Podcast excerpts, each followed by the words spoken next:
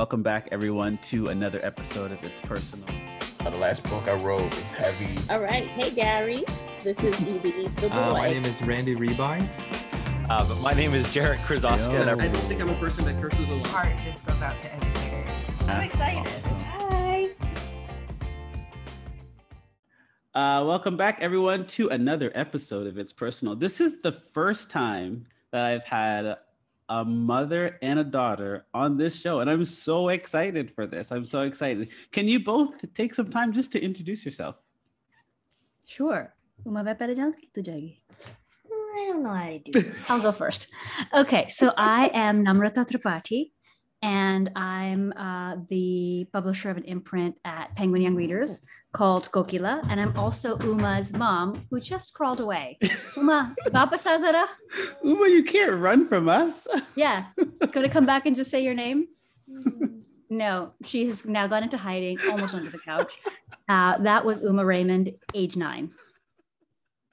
She is always welcome to come back whenever she is ready because i do yeah. i do have questions for her and i would love to to hear from her coming from a third grader yeah Right. yeah Because Uma, you know that Gary's a third grade teacher, so he probably has some very good questions for you. Here we go. ah Back there she seat. is uma what is your favorite subject in school Hmm, I think reading. Re- well that makes sense that does make sense obviously um can you tell me maybe some of your favorite authors or different genre that you like to read What books do you like to read? Well, I love warriors. Warriors, big in our Mm. house. very popular book what else do you like Hmm. What were some of the graphic novels you've been reading that you like? Hmm. Suddenly I'm drawing a blank too. For a while it was Amulet. Yeah. Um, the Best Friends books, the Shannon Hale. Yeah. Oh, fun. fun. Um, uh, oh, what was that one, Uma, that we really liked about um, the girl and her mom who move in next door to that family? Uh, oh, God. I'm sure it's on your shelf and I could find it. I have no idea Hmm. what you're talking You have no idea what I'm talking about. A lot, basically, a lot of a lot of co- a lot of comics. I feel like yeah, I love graphic novels too.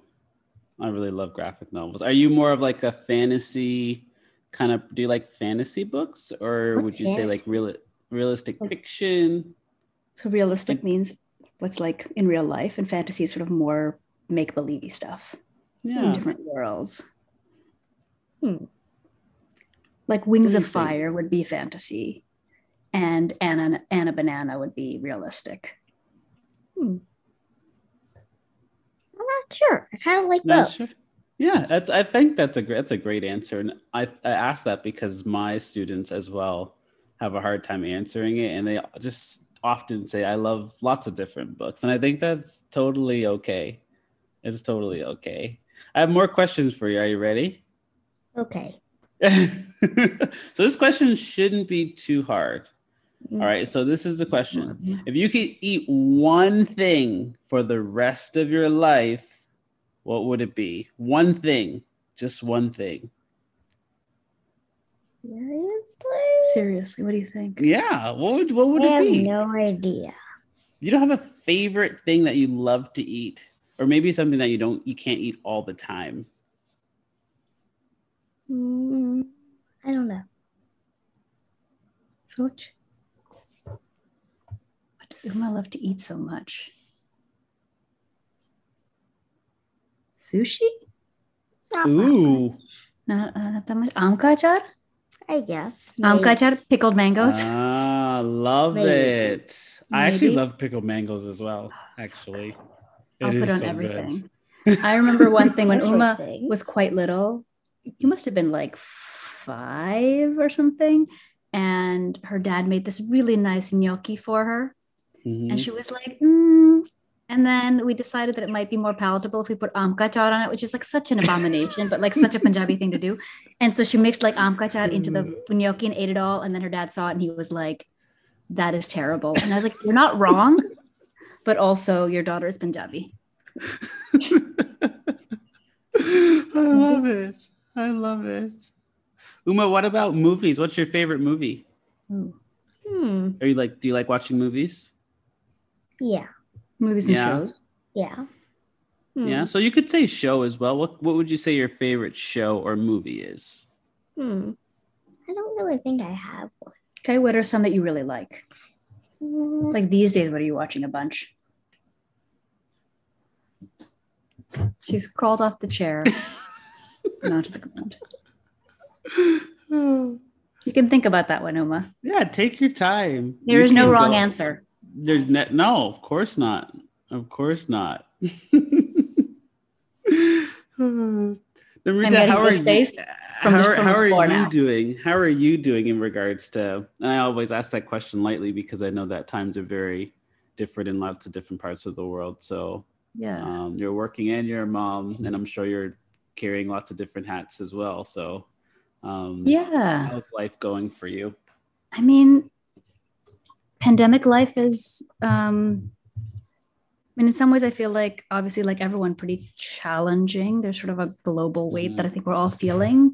On the other Mhm. side, I feel like really grateful and lucky. We've all been healthy. Mhm. I got my first vaccine this Oh, morning nice. at- Oh yeah, yeah. You said I remember three in the morning, but I was like, I'll go when I'm told. Mhm. Um, so that all feels good, but it's definitely been really hard to be. Yet, Uma is fully remote from school, so Wow. and I'm not a good teacher, right? I'm not a third grade teacher. I wish, I wish we could like fold our powers together and you could just come here and help out because I think, um, you know, we just don't have like the knowledge or patience to sort of be a Of great teacher to her. So that's that's been hard. Uh, and then in the midst of that, trying to balance, yeah, your your own work as a professional, and then kind of Mhm. everyone's mental health, your family's your own. Mhm. Uh, so that part is definitely challenging. I think it's hard to be. I quite like a lot of alone time and not having to be out that much. It's been all right, but Mhm. I miss I miss my people. Like I do, you know, I never used to talk on the Of phone, but like I miss my I miss my girlfriends, I miss my family, I miss my mom who's in India. Mhm. Um and I miss my team at work. I feel like it's hard for me to be like a good leader to them. Mhm. And I think I um I worry about that a little bit, but I'm trying to be like, you know what? We all had to have the year we had. And Sure. then maybe I learn some things from it and move forward. So I think for me, it's been a really challenging year. There's been a lot of a lot to kind of hold, but I think I've Mhm. learned more in this one year than maybe Yeah. all the prior ones combined. So I think that's a good thing. Interesting. It is, Yeah. and it's funny because I've heard that story from so many people. They've mentioned Really? how, unfortunately, with the times that we're living in, they've had time to reflect or go through some things that they would have never gone through. They've learned things about themselves or their colleagues or their workspace or their relationships. Um, and it's it is it is heartbreaking on this side, but at the same time, it's like wow, you can really, oddly enough, benefit from this as well, um, which I think it just shows that it also can be a blessing in disguise in a, in a weird way, of course. Yeah. Yeah. I mean, I think that like, yeah, when the pandemic started, I was talking to friends and I kind of, you know, you want everything to be, everyone to be healthy and for things to go back Mhm. or for things to be Mhm. safe as quickly as possible. But I was really nervous about the idea of like having things go back to normal. Because I was like, I think there's an opportunity here for us to really be healthier in our brains and kind of in our in relationship to each other. And I was afraid that if we went back to the way it was very quickly, I would never internalize the lessons. So it's like I needed it to be a longer pandemic in order to understand what I need to, how I need to change to go forward. Sure. Sure. Um, but I'm, you know, heartbroken at what that means for the world. But I think like maybe because of that too, because of the weight of what it means to have like a pandemic going for so long, have so many lives lost, so many people affected. Mhm. You you have to take the lesson. If you don't, you know, then you've completely sort of I don't know. It's like it's, I think it's how it, you know it's how you're going to honor the memories of all of these people. It's like if you don't internalize it, so then you've, you've missed that. So yeah, so I feel like that you're right. That's a blessing. Yeah. Mhm. Yeah, um, I'm I'm so excited to talk to you. I remember listening to you. Um, is it a year ago now at NCTE?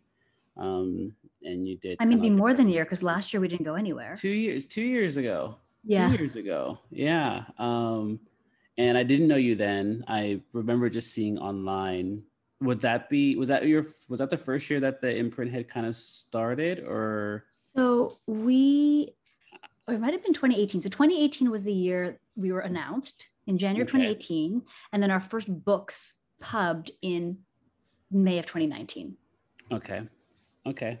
That makes sense then. That makes sense. Um, and I was I was interested because I think you share parts of your story. Um, and I'm wondering if you could share a little bit of it now. And I asked that, uh, obviously, it, you can't tell me that in the amount of time that we have, of course. Um, but can you tell me just a little bit about who you are um, in regards to like family history, um, in regards to how you got to kind of where you are today as well? Um, okay, so there's so many ways to answer that question, but I think in regards to family history, kind of like what was the journey that Sure, got me here? sure. I feel like I often answer everything sort of geographically, just because that's how I Mhm. think. Mhm. Um, and so, uh, I mean, kind of similar to how your your professional life now, right? You're teaching at international schools. You move from country to country. Where were you before Manila? Were you in? Uh, Singapore.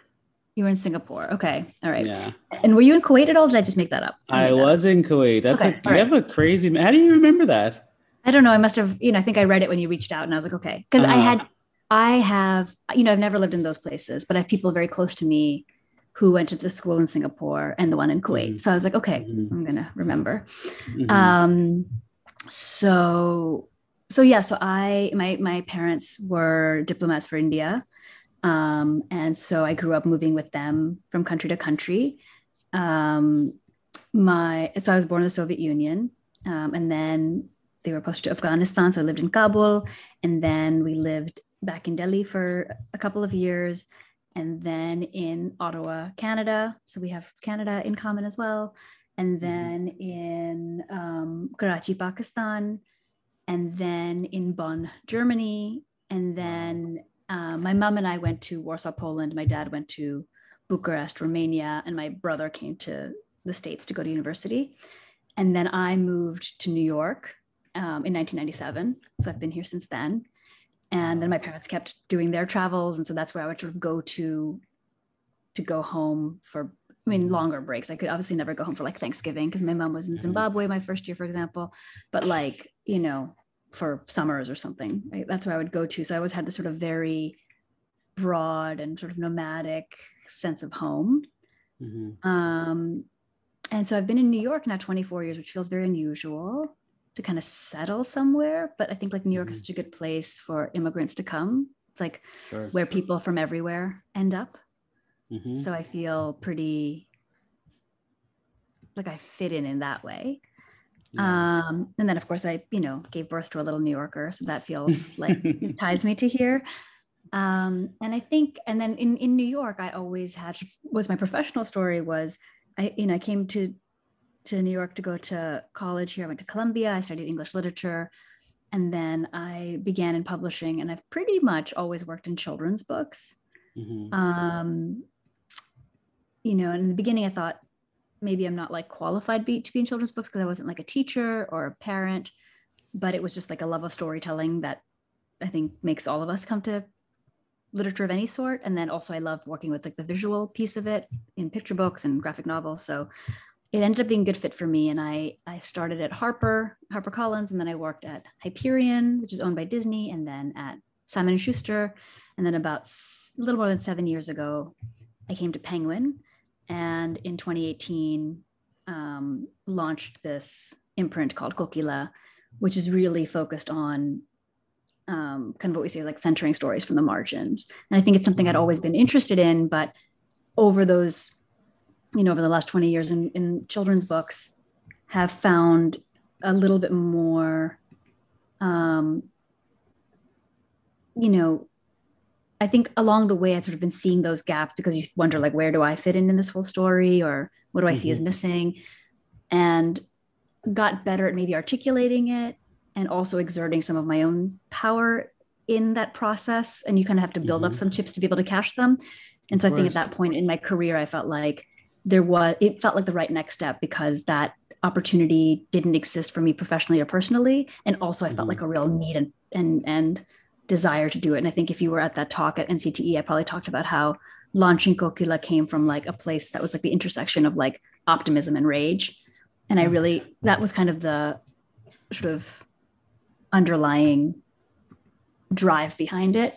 Wow. Um, and that's that's what I've been doing for a couple of years now. And we have a great team, and we make a bunch of books, and we can talk more about Kokila as we go on if that's if that's mu- what we're here to bunch- do. Or, or ama- you make a bunch of amazing books. I know it's been it's been great. I think the thing is we have one the group um like our creative group. So it's Jasmin Rubero is our editor our um, art director, and then we've got Zareen Jaffery, Joanna Cardenas, and Sydnee Monday on our editorial team, and me, and we're now hiring a new person as well.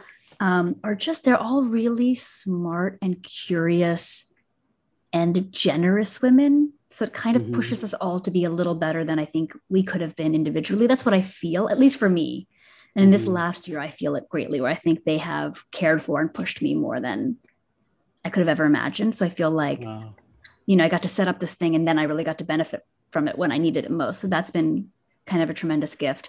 And then we work with like the best authors and illustrators. Like the creators we work with are so smart that of course the books are going to be great if you give them Yeah. space to really be you know their their freest selves Mm-hmm. um, we're going to have killer work so it's been a nice range of range of stuff we've been publishing and i'm really excited for the books that are yet to come as well because we've got just so much good stuff in the lineup so so yeah cool. i'm really proud yeah That's so cool. And it's obviously a testament to the work that you've done as a team because you've built a culture of just trust and it sounds like accountability is super important. Um, and if you are coming in and your team is coming in knowing that you are all going to hold each other accountable, like you have, I don't want to say you don't have any choice, but like, of course, you're going to create and um, do things that are wonderful and amazing, right? So I think that's so nice to hear that not only you are learning, um, not only your team is learning, but you're also learning from your team, which is just really nice to hear from a leader, of course. Um, I'm wondering, like, what are some of the like challenge specific challenges that you've had, I guess, since you've started this position? Um, and that could be anything in regards to um, the work that you're doing, dealing with other people, etc. Um, I mean, I think the challenges probably keep evolving as time goes by. Um, in the very beginning, when I was just trying to launch the imprint, we didn't have the books yet, and people were just sort of learning who we are and why we're doing this. It was kind of, not really surprising, but maybe it was unsurprising. That's why it was irritating. Like the kinds of questions that I got about like why this needed to exist and what this meant for other imprints. And does this mean that only we can do this kind of thing? And there was this sort of, um, there was a real sort of, um, there was a real zero sum kind of thinking behind it, which is ridiculous because we're a tiny team. We can only do so much, and and, we're all we're all all our work like informs each other, and it you know that kind of thing. Um, and and I'm delighted when there's like great competition for the books that I want because when I, that I want to acquire when my books are out in the market because like I want Uma's bookshelf to be full of many more books than what I can publish. Um, and and even the questions, there was a real centering of sort of whiteness, the white experience, the kinds of books that center that experience, or the, the industry that has centered that workforce too. And that was, you know, that was um, not surprising because it's why I wanted to start the imprint. Um, and again, so many other people have done this work too. I kind of wanted just to be able to do it in a way that I could contribute sort of meaningfully. But it Mhm. was it was tough. It was annoying to have to answer that question again and again. Once the book started mm-hmm. coming out, I felt like that wasn't really an issue. I kind of said like, why don't you see what we do, and then you can let the books and the work speak for itself. And then Yeah. if there's questions, we can pick up on the other side. And I felt like once the books came out, people sort of understood the caliber of work we were talking about, what this sort of process that we'd built would result in, the sort of community we would build. And now I think it's a very different relationship. We and again, we're such a we're still sort of a baby imprint. We're still quite new, Mhm. but I Mhm. know other houses are looking at us. I see people across the industry, across our house looking at what we're doing. And that's great because I feel like we get to exert this sort of outsized pressure as this like small group, you know, in a big house. But um, and so sometimes the challenge there is to kind of we sort of went at the work really looking inwardly, trusting our instincts, speaking to each other, creating a community of of thinkers that that trust one another to make our best work. I wasn't really looking outside to be like, how will I be received? What will they think of the work? How successful it will be? It's like I have to make, I have to define for myself what our standard of success or excellence will be Sure. for each title and for each of us, and then work in a very focused manner to achieve it and not get distracted by all of this other stuff. I think as we have more success, some of that stuff will be more distracting because there's more people being like, "What are you guys doing? What's, what's that?" You know, on. yeah. And mostly, I just feel like I was talking to a, a colleague, and I said, "You know, I don't. I, we're so little. Like no one's paying attention. We're just here doing our work. We're like in our little cave." And she was like, "Your cave is made of glass, and everyone is watching." And there is that piece of thing. It's like, well, who is everyone? We're you know, children's books. We're a small industry. But there is a sense of like, I think when you try to do a thing where it's all women of color, we do feel a certain responsibility of being like, don't mess it up because it has broader ramifications for our whole community of like creators of color, I think. Mhm. And that's always going to be a little bit challenging.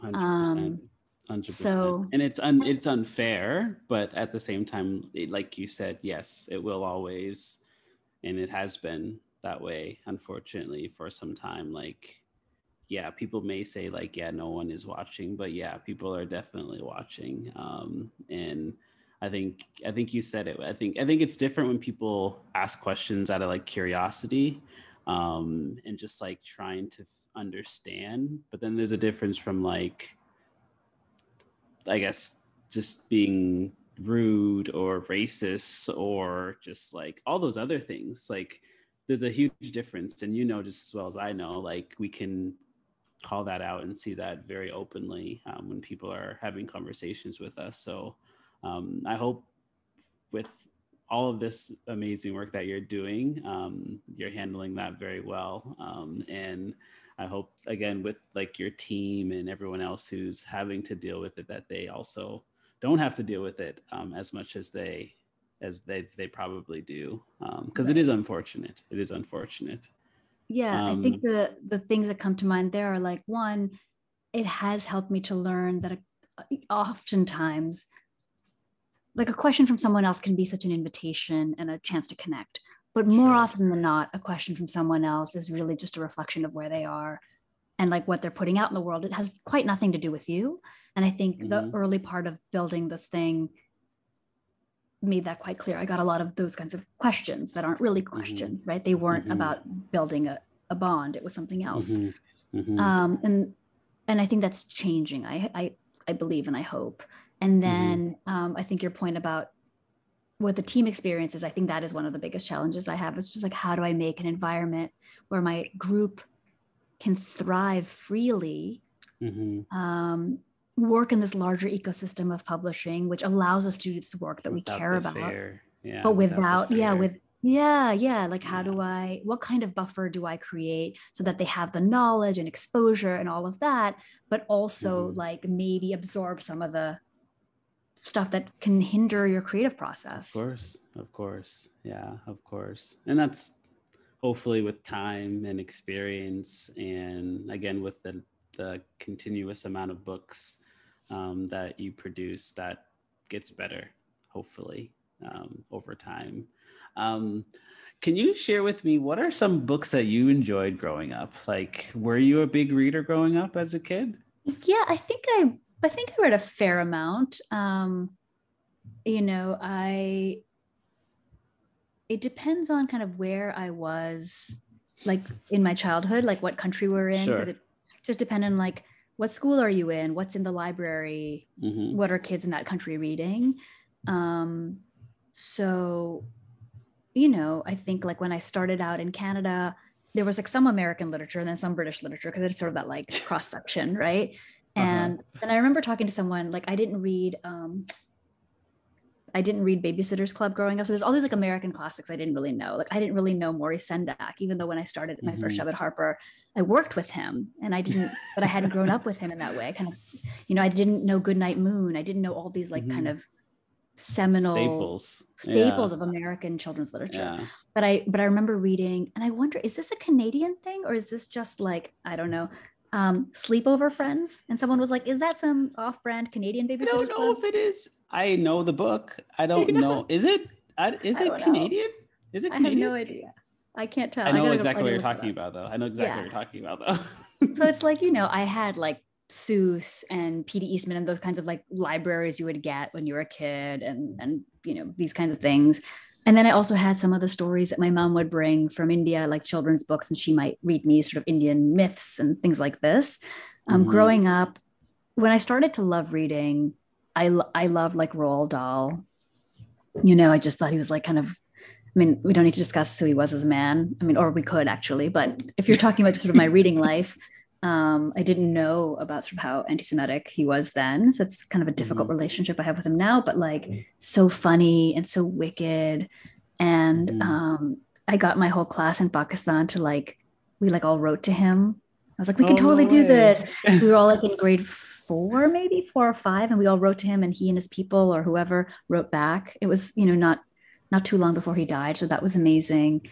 Um, I remember loving, as I grew up a little bit more, like Cynthia Voigt and like Katherine Paterson, the sort of like more, sort of like emotionally resonant children's Sure. literature from the states, like. sure. I remember reading like Jacob Have I Loved, and I was like, this is for children. This is incredible, right? Like, kind of blew my mind. Mhm. Um, and then I read like a lot of comics.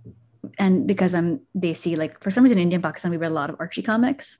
I have no idea why these Archie's everywhere, though. Everywhere. Archie's, Archie is just, yeah, Archie's everywhere. So I'm not surprised. Yeah. So Not read a lot of. Archie comics. And then uh, there was a lot of like, um, yeah, which I'm doing with Uma now on the weekends. My mom would read like Ramayan stories to us. And that was really fun. And so our plan for today, because it's sort of a rainy day here, was to make chai, make treats, watch Great British Baking Show, and then we finish out a Ramayan book. And then we have the Mahabharata, like children's Mahabharata to start on. Which is just like a fun thing to do on a rainy day. is, love like, get into bed with your tea and then be read to.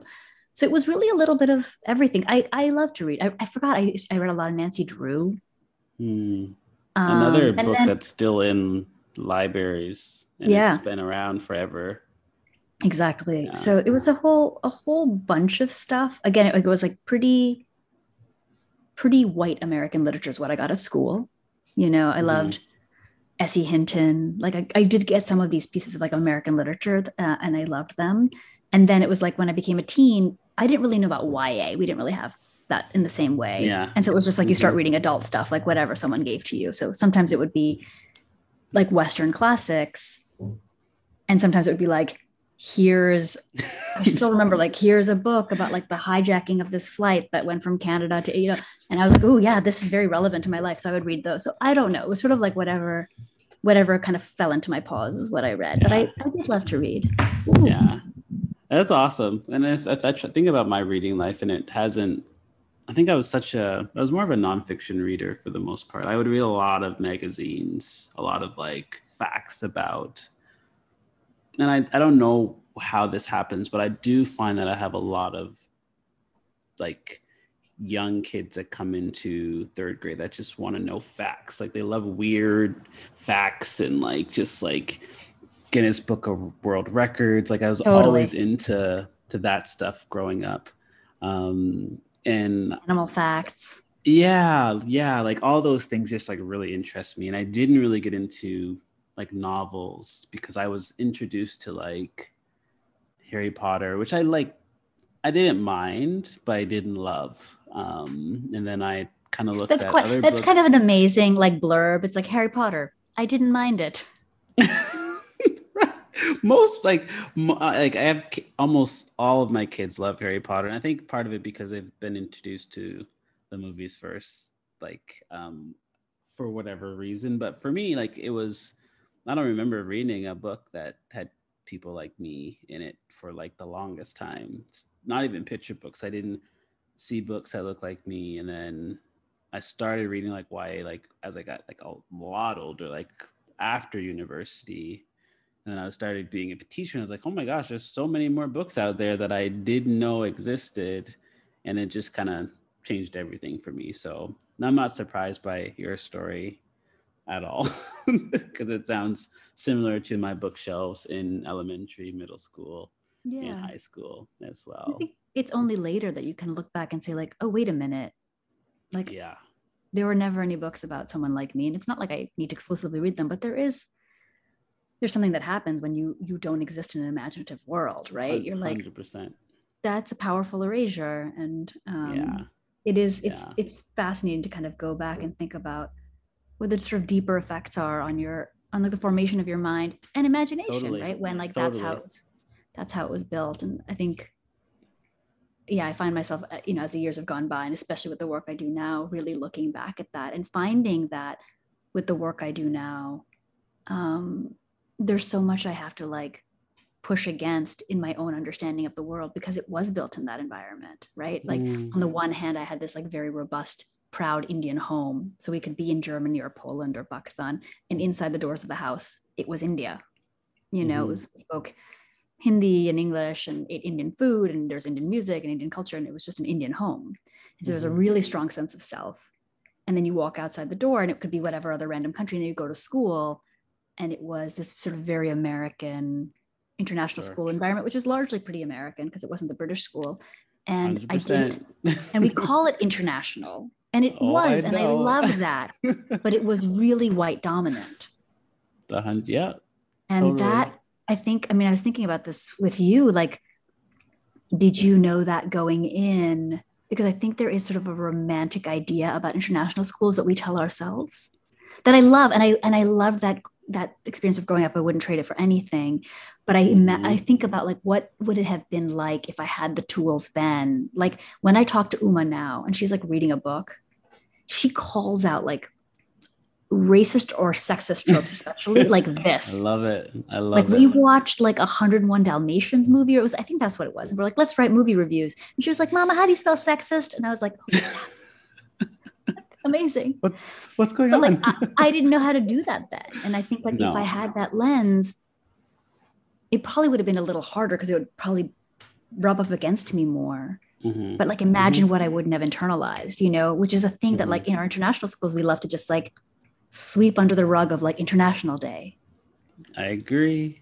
It's so interesting because, like, for me, I had been taught in North America. So, like, my thing was like, I went to school, I played basketball in university, I did my education degree, and I like, wanted to travel because I hadn't really had I hadn't really had a chance to or an opportunity to based on finances in my family for one. And I traveled for sports and then international teaching came up and then my teacher my teacher like my mentor was like you should just like teach abroad. And they're like you won't have to sub you'd be in an international school and it was exactly what you said they say it is like it's very international like whatever that means. And then you go to the school and it's like basically an american school. And like i don't really know because as a new teacher you're just kind of there you're getting paid pretty well. And then over time and i think this didn't happen until I was in Singapore and I did my master's degree. And part of my master's degree was on like culturally responsive teaching and bias education. And I went back in my classroom and I was like, holy shit, like this is like not good. some of the stuff that I'm like teaching, some of the resources that I'm using are not good. And then I'm mm-hmm. realizing, like, looking at my colleagues and I'm looking at policies, and I'm like, yeah, this is not really something that I think I enjoy. And I think it's something that we should maybe have a conversation about as well. Um, and it was harder because, like, there wasn't as much as I don't want to call it a buzz, but kind of like now because it's so like out there. Um, I guess people are wanting to they're I guess they're wanting to change or they're showing signs of wanting to change. Um, but it wasn't there in international schools at all. They didn't want to hear it. Um, there are their schools do want to I would say that we are in a school right now that would like to change and they're doing some of the things and they're taking the steps, etc. But it's an international school with a lot of like American like underlining, which is I know none of our like our kids have American passports, but they are all kids for the most part all kids of color like they are coming from all different parts of the world they have families that are multi-race like they may go to a school in america but they may not um, but they don't need to see a ton of kids that are white in their books or their texts um, it just isn't something they need to see but if you're not if you don't see that going in, like that's all that's the only thing that they're going to see in their curriculum and their lessons. So it's interesting. It's a very yeah, I mean, I think world. it's like um, you know, a couple of things come to mind when you talk about that. It's like one, it feels to me kind of an analog to um like liberal culture in America a little bit, right? So it's sort of Yeah. like the kind of um the kind of sort of racism that you'll see perpetuated in communities that profess to be really understanding like our industry like like like you know um, so much of media which people will say is left leaning but but also of course is like built in the cauldron of white supremacy because that's that's the air that we're breathing. And not being able to see it because you you can always point to someone else who's worse right? And if you can say that then you're like maybe i'm off the hook. And i think we did a bunch of that in international schools and i can see that. And the other thing is like i think there's a way of like do you remember was it um what is his name? Matt damon. When they Yeah. when there was that thing about like uh he got called on like diversity in his that program uh, i don't know i don't know much about matt damon i'm sorry this is a bad no, anecdote you know what i'm talking about talking right about. Yeah, and he was yeah. like he was like diversity's in front of the camera because like i think it was like a, a black woman who was on this show with him kind of called him on it and was sort of like what about the producers what about the people behind the camera and and he sort of tried to be Mhm. like shut it down but be like diversity in front of the camera and i think in a way we see that sometimes in our schools international schools where it's like oh we have sort of a we are the world student population but all of the authority figures tend to be coming from the states and are usually white and so there's this real Mhm. hierarchy and dynamic built between who makes and enforces the rules, whose rules they are. And then it's like, but all of these like black and brown kids are here. And, you know, and that, I don't know, it's interesting. It is very interesting. Very, very interesting. Um, I have a few more questions for you. I could probably talk Yes. to you longer just based on like the connections that we have. Our but I won't keep you. I won't keep you. Yeah, I won't keep you. um, I guess my other question for you was like how do and you kind of touched on it a little bit. Um, how do you continue to learn in order to stay on like top of things um, with like your role? Um, is that a tough question? That's not a really tough question, is I it? mean, it's a, it's a huge question, right? Because I'm like, okay, learn. I'm like, there's so many. I was like, what is learn? What is role? Like, first, I mean, do you mean like role, like as a publisher, as a children's book editor, as a leader, as a mom? Because those are all you, things. You you carry a lot of hats, so Yeah. um, the, my second question was about the best part of being a mom. So I'll leave that for the second question. okay. Um, but I think more specifically with like your working job as being an editor, um, Yeah. as being a leader, etc. Yeah, I mean, I think like, you know, these things are all probably much more integrated than the way I'm going to try to break them down into these sort of compartments. But just to try to get my arms around the question, I feel like part of my role is editorial. Like, how am I a good editor to the authors I work with? And, you know, sometimes I think like, oh, I'm just getting older and squarer and further away from our target reader. So, like, how am I doing a good job about that? And and really like i don't think my selling point was ever like i'm the coolest person you're ever going to meet who's like down with the teenagers and knows everything about them. Mm-hmm. It's like it's like that is just like generationally that's just a thing that's always going there's always going to be a divide there. And to try to i mean i don't know maybe if you did a different kind of book one could be kind of get around that. For me i feel like if i can remember sort of an emotional truth with some like an emotional resonance with real with real truth and kind of respect the reader in that way and remember what it felt to me to be 9 12 15 and sort of honor that then then i'll then i'll bring something to the table right so part of it is um, trying to trying to remember what makes me close to the work because i think other editors might do it in different ways and i can never and I would never want to replicate those ways. I want to Mhm. really hone my way because I'm only going to be good at that.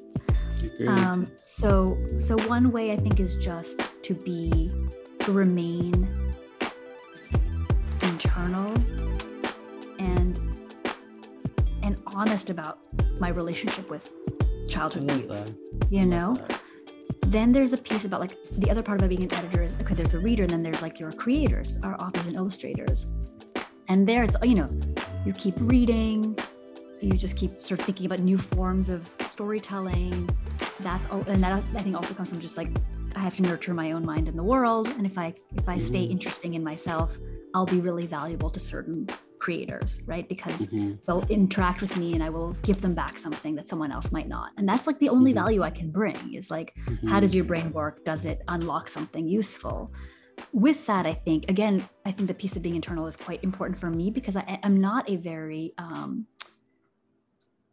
I'm not an editor who has like, here's the method I use every time. Like, here's my checklist and here's the process. I kind of like want to talk to the creator and be like, what's the thing you want to say what is like what is behind the thing you think you want to say and did we actually get to the truth about it and Mhm. really get a sense of like pulling what is important and true out of them and that comes from being as i i think empathetic curious open as i can be. And so in some ways i was i was telling a friend this that this past year has been in many ways very traumatic. But i think living through some of the pain that i've had has been so useful because i think it might make me a more empathetic person which i think will probably mm-hmm. make me a better editor. And i see it now that when i read some things i read them in a different way than i ever did before and there's a certain softness with my eyes where I can kind of sink into another level of it rather than before. I was very focused in my mind. I would approach things with a very sharp intellectual edge. Mhm. And now some of the sharpness has fallen away. And I think it might allow me to help nurture some of a different Wow. sort of emotional storytelling. So I think there's a part of that. It's like you have to remain active in your own mind and in your relationship with your own heart if you're going to do a good Mhm. job there. And then the Wow. leadership piece, I am one of those people who like kind of loves like leadership books and courses. Like I'm into that. Mhm. I, I'm, I don't know. So like whenever you know Bertelsmann or Penguin Random House, like our you know parent company wants to like send me off on some training, I'm like I'm a joiner. I'm like put me in. I, I love going. I love learning. It's like negotiation or like group dynamics or like how are you in Mhm. relationship to other people and how can you better serve your team. I um if it's well done because I think there's a lot of bad trainings, but if it's well done, I find it quite transformative. So yeah. I think I like being open to that because it's another chance to be like, I can learn and I can be better, and it'll probably inform all of my relationships, not just at work. So, does that answer your question? It does 100%. 100%. And I love all of that. Um, I love listening to people that talk about empathy. Um, it's something I love sharing in the classroom and helping kids understand. And when I hear leaders doing that, not only just like in the work that they're doing, but like around the people that they're working with, like it just, for one, it just makes me feel more comfortable, which is great. Um, but on top of that, it just shows me that you are looking at it in a, such a way that is like taking away so much judgment right away. Um, and for me, I think that's huge. Like, I can't even imagine um, not looking at something with empathy because it's just like, I don't know, like I have kids in my classroom who are so empathetic and I don't know where it comes from, but they just like, with everything, I'm giving them scenarios. And the first thing they're looking at is like, okay, so how do we take care of that person? How do we take care of that animal? Like, what do we do to support them? And I'm like, how do you, like, how you, like, at age eight and nine years old, how do you get there? And I think it starts with like the reflection stuff that you talked about. And I loved hearing how you did so much reflecting and how that reflecting has like kind of transformed your way of thinking that process in itself is just like fascinating to me and i love helping kids try to get there it's harder with kids obviously and they have diagrams and post-it notes everywhere but i love hearing that adults are doing the same thing because i think that's what allows us to grow to be better people when we do that kind of reflection um, I mean, I so think about the work- cool. That you're probably doing with the kids. Like when you say you make diagrams and that kind of thing like Mm, i see it in my daughter's school too where like now everyone's talking about SEL right? Mhm, and they have all mhm. of these um yeah like posters on the wall about being like what zone are you in? How do you get from like the Mhm, yellow zone to the mhm, green zone? And like what are these you know all of this sort of stuff about like how you bring yourself so you're like ready to receive exchange with other people which is like kind of being ready to learn and you know Mhm, and that you are giving kids language to talk about it which also means that they have like tools to like identify it Hundred percent. it's so amazing It's I, cra- I, yeah. It's cra- I time I'm in never had class, it. I was like, Yeah. I, I was like, can we have these posters all over our office and home and every part of adult life? Because It's so true. we'd be in such a different place. I, I Yeah, so I think so like in some ways, all I'm trying to do is catch up on some of the stuff that you're probably already doing with your kids. Yeah, I, I I'm catching up with them. Like I'm I'm reading stuff and I'm figuring out things, but I'm looking at it and I'm like, I wish I had this type of language or toolbox when I was a kid, because then I would have been able to like I struggle so much with like just feelings in general and sharing them out. Like if I had any of these social emotional things when I was in school, like it would have given me practice as I got older with relationships with my parents, with friends, etc. Um, but I didn't have that. So watching kids and giving them the opportunity to do it now is just it's just fun. It's really fun to see that they're gonna have that they're getting the opportunity to at least give it a shot. Mhm. Um, because you know, like some kids, this just takes longer, or they just need they have other needs, etc. So um, I love that was a great answer. That was a really really good answer. and the last the last question is just simply about being a mom and what is the best part about being a mom for you. I'm sure there's lots of things as well, so you So don't have to obviously say one thing. Yeah. There's so many things. It's funny because Uma and I were talking about this kind of this morning. hmm how um I think one of the best parts is that and maybe it's like I'm kind of res- responding to like what it means to be a mom to a nine year old in this moment because it like changes Sure. so much, right? It meant a different thing when she was a baby, it meant a different thing when she was four. But like what I love now is the kinds of conversations we can have. Like I think I'm probably a a person. I I imagine most people are this way, but I actually don't know because you know we only see the world through our own filter. But like, you know, I kind of joke with my friends that I'm like an intimacy junkie.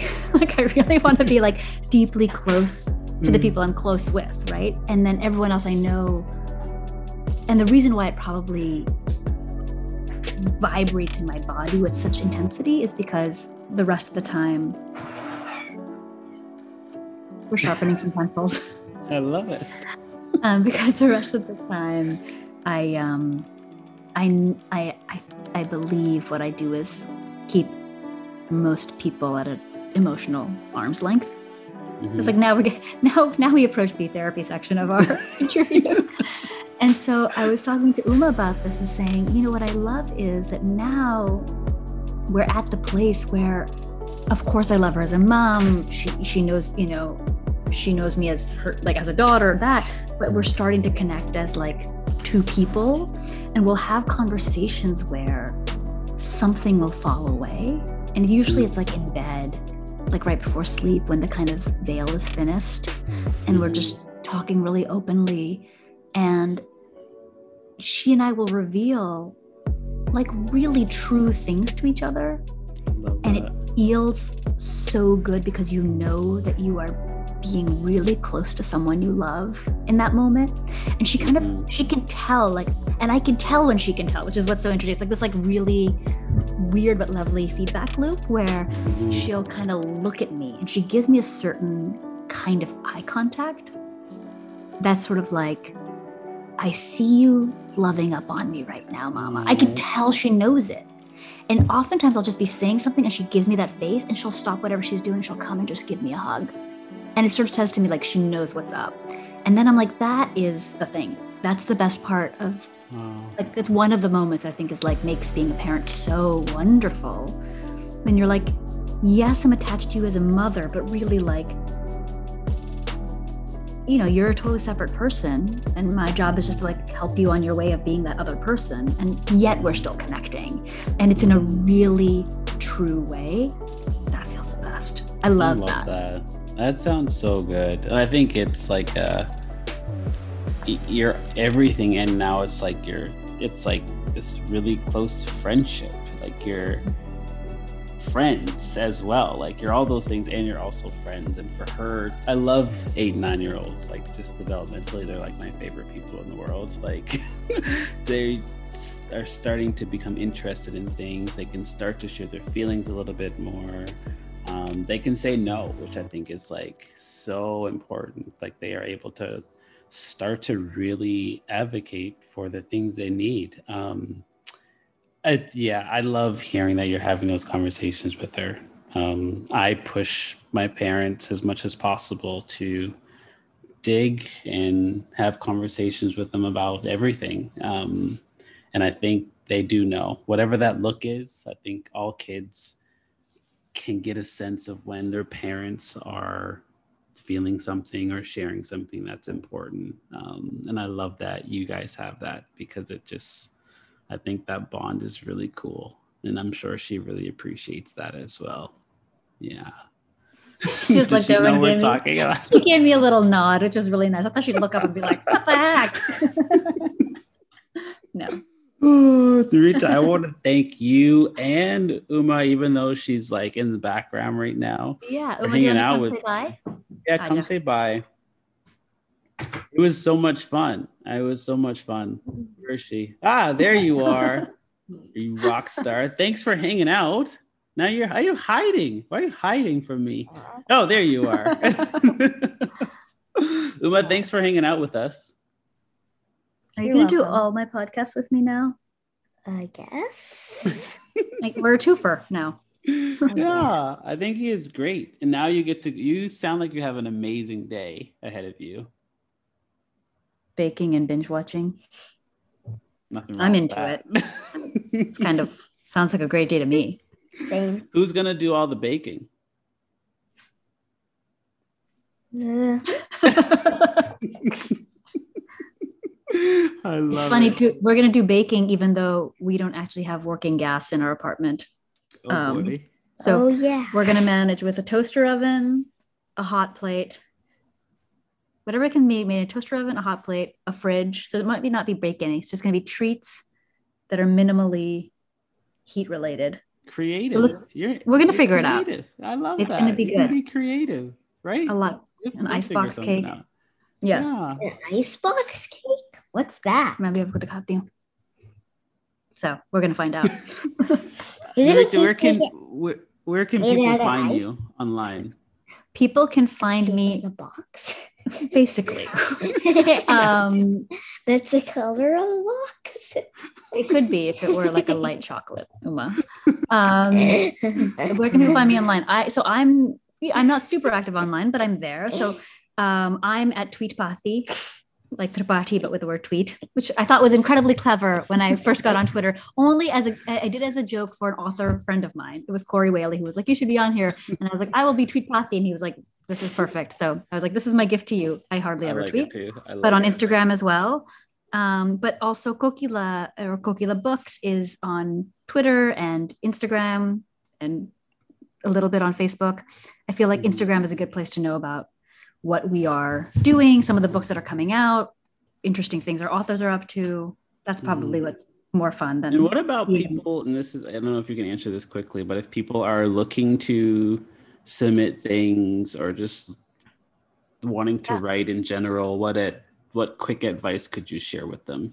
Yeah, I mean, if they want to submit things to us, if they feel like we'd be a good fit, we, if you just go to our imprint page, so just search like Kokila Penguin.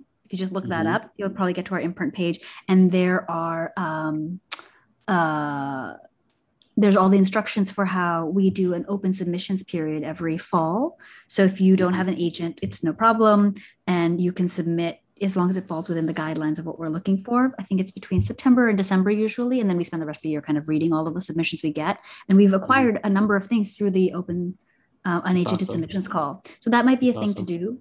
Um, and then if people are just starting to get into writing, I mean, there's so many different organizations to join, and we could get into that. But I feel like people probably know like SCBWI. There might be other orgs Mhm. that are sort of more focused on communities of color. So depending on sort of what community you come from, Twitter's a good place to find those folks. Mhm. Um, and um, and I guess for writers, the thing that everyone always says is read a lot, and I think that's probably very very true. I think that'd Mhm. probably be super important. Um, but hopefully that gives people a place to start. Yeah, no, I think that's perfect. I really do. And I, I do think I love that you said just like online in general, like Twitter and like like SC is there all those things are so important. And I think they're accessible to people just through the internet. So I think people should use them because there's people talking about writing and how you find agents and talk to publishers and get help. It's it's out there. Um, Yeah. If you if you really are interested. So thank you. That was perfect advice. I would also say DV Pit. If you're like a diverse creator on Twitter, there's a you know hashtag DV Pit where that twice a year there's a chance to pitch your book and then see if you can connect with an agent, and then that agent can see if they connect with an editor. So it could be also be very helpful if people are Oh, into that's that. cool. I didn't I didn't know about that. What is Yeah. it called again? Sorry. DV Pit. DV Pit. The letter D, the letter V, P I T. So and start by Beth Phelan, who's an uh, who's an agent here in the U.S. and um, started this some years ago, and it's helped a lot of people get their work in front of agents and editors, and then begin their path to publication. So there's lots of things like that that exist. There's so many people doing really good work. That's so good.